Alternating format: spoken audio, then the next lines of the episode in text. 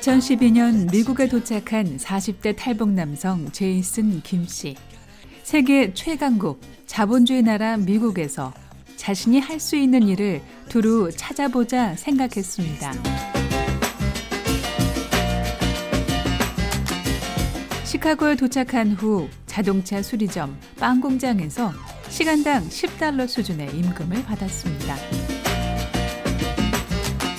이 경, 개인적인 경험으로 그때 빵 공장에서 일하면서 다른 모든 일을 하기에 앞서 내가 어떻게 하든 다른 것은 못할지라도 영어를 어느 정도 구사 할 수 있거나 아니면 그보다도 더욱이는 영어를 빨리 언더스탠딩 할 수 있는 능력을 키워야 되겠구나. 그러지 않으면 내가 아무것도 할 수가 없구나, 미국에서. 그거를 제가 뼈저리게 체험을 했습니다.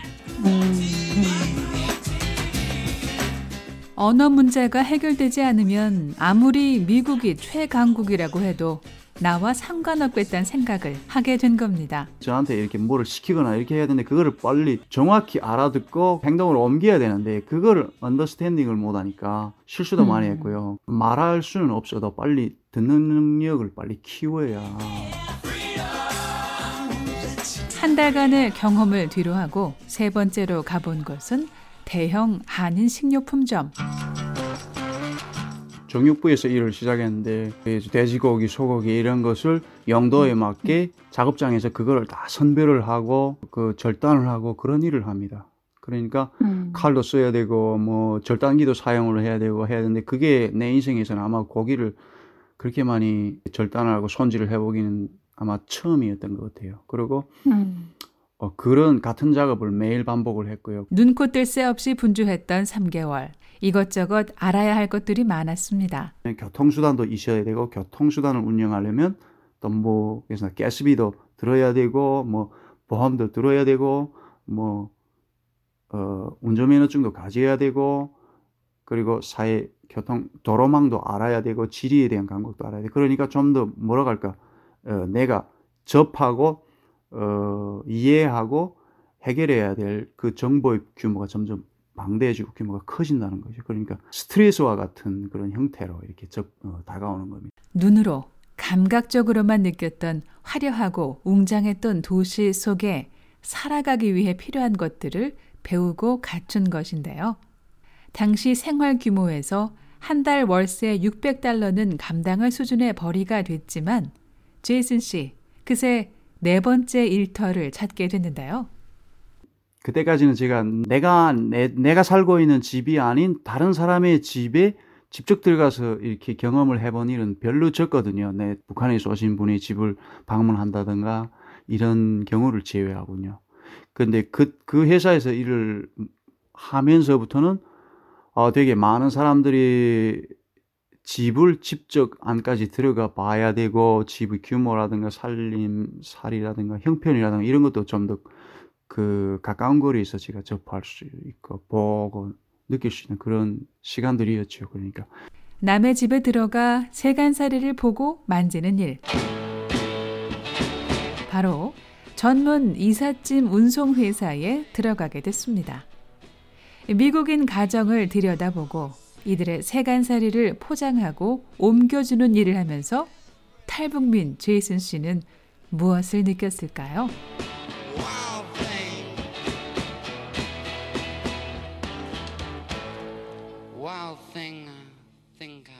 아, 미국에 사는 사람들 참 그냥 자유롭게 사는구나 하는 걸 체험했죠. 왜냐하면 그분들은 그냥 내가 짭을 어디서 찾는가에 따라서 그 짭이 필요에 따라서 이사를 갈 수도 있고요.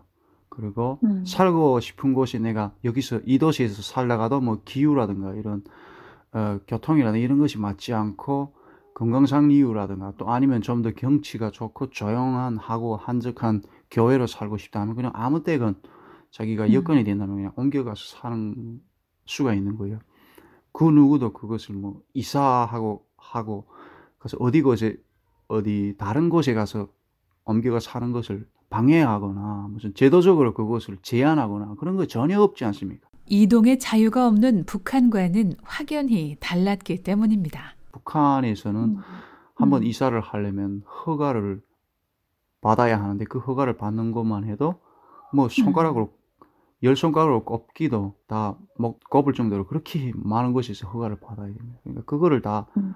받을 수도 없거니와 여행 받는다고 해도 뭐 여러 가지 조건으로 해서 말로 표현할 수 없는 저 고통스러운 과정이죠. 그 이사를 한번 하려. 음. 그러니까 아예 음. 사람들이 엄두조차 낼 수도 다른 곳에 사려 가서 살려고 하는 엄두조차 낼 수가 없고 미 전역을 다니면서 눈으로 확인한 미국인들의 삶의 자유는 제이슨 씨에게 적지 않은 충격이었습니다. 특히 미국 정착 초기 이민자로서 직업의 다양함을 알고 싶었던 탈북난민 제이슨 씨는 미국인들이 동부에서 서부로, 남부에서 북부로 비용을 들여 이사하게 되는 주된 이유를 알게 됐습니다. 대부분의 분들이 미국 내에서 이사를 하시는 분들이 직업이 변화에 따라서 이사를 가시는 거예요. 살 원래 살던 곳이 뭐 디트로이트에서 살랬어요. 직업이 바뀌었어요. 그러니까 그 잡을 찾은 곳이 뭐 그냥 디트로이 근교에서 차로 갈 수 있는 거리가 정도가 아니라 아주 음. 몇천 마일 떨어져 있는 타주, 말하면 유타주 솔렉시티라든가 아니면 저기 캘리포니아 LA 같은 데 잡을 찾은 거예요.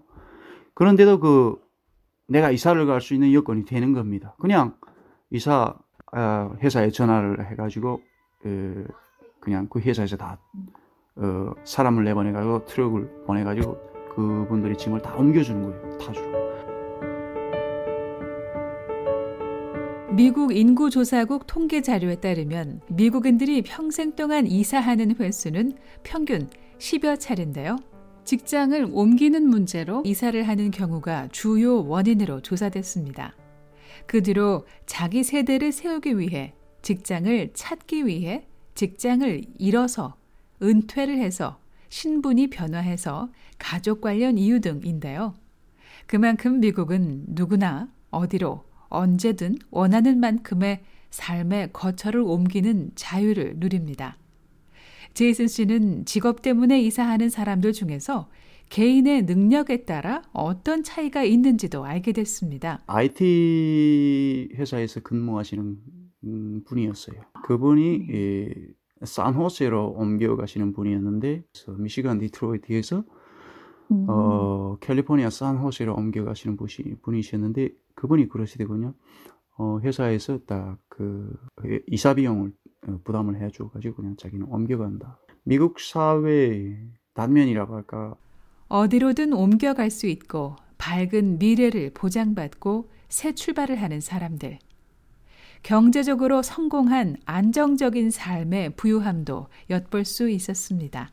특히나 이렇게 큰 규, 그 면적을 가진 그런 규모의 그 싱글 패밀리 하우스라든가 이런 데 들어가 보고선 아, 제가 입이 딱 벌어져 가지고 아, 담을 수가 음. 없었어요. 집이 음. 너무나 규모가 크고 방도 널찍하고 그리고 특히 제 저를 감탄시켰던 부분은 예, 그집 안에 차고가 있는 거예요. 그 차고가 한 개 정도가 아니고 어떤 집은 막 두 개, 세 개씩 있잖아요. 차가. 음. 근데 그게 탐복을 했었고 그리고 그 음. 부엌이라든가 욕실 화려하고 깨끗하고 규모도 크고 음. 아 그거를 제 눈으로 직접 들여다보고요 아참 너무도 감탄을 했었고요 빈부의 격차가 심한 자본주의 나라지만 자신 같은 난민뿐 아니라 미국의 미국민들이 자본주의 사회, 민주주의 나라 미국에서 아메리칸 드림을 쫓고 일구고 누리는 모습을 본 것인데요. 제이슨 씨는 삶의 또 다른 동기를 얻기도 했습니다. 그래도 아무리 빈부의 격차가 저- 있더라도 지금 현재 그 모든 사람에게 도전을 할 수 있는 기회가 골고루 차려진다는 거예요. 아, 마음속으로 아 당연히 나도 앞으로 그 열심히 살아가지고 꼭 이렇게 크고 화려한 집에서 한 번쯤은 살아봐야 되지 않겠나 하는 꿈도 가졌고요. 북한 사회에는 그 도전의 기, 기회가 없습니다. 제이슨 김 씨, 이사 전문 업체에서 6개월 동안 미 전역을 다녔는데요. 그러는 동안 제이슨 씨가 그리는 미래에 대한 풍경도 좀 더 환해지고 커졌습니다. BOA 뉴스 장량입니다.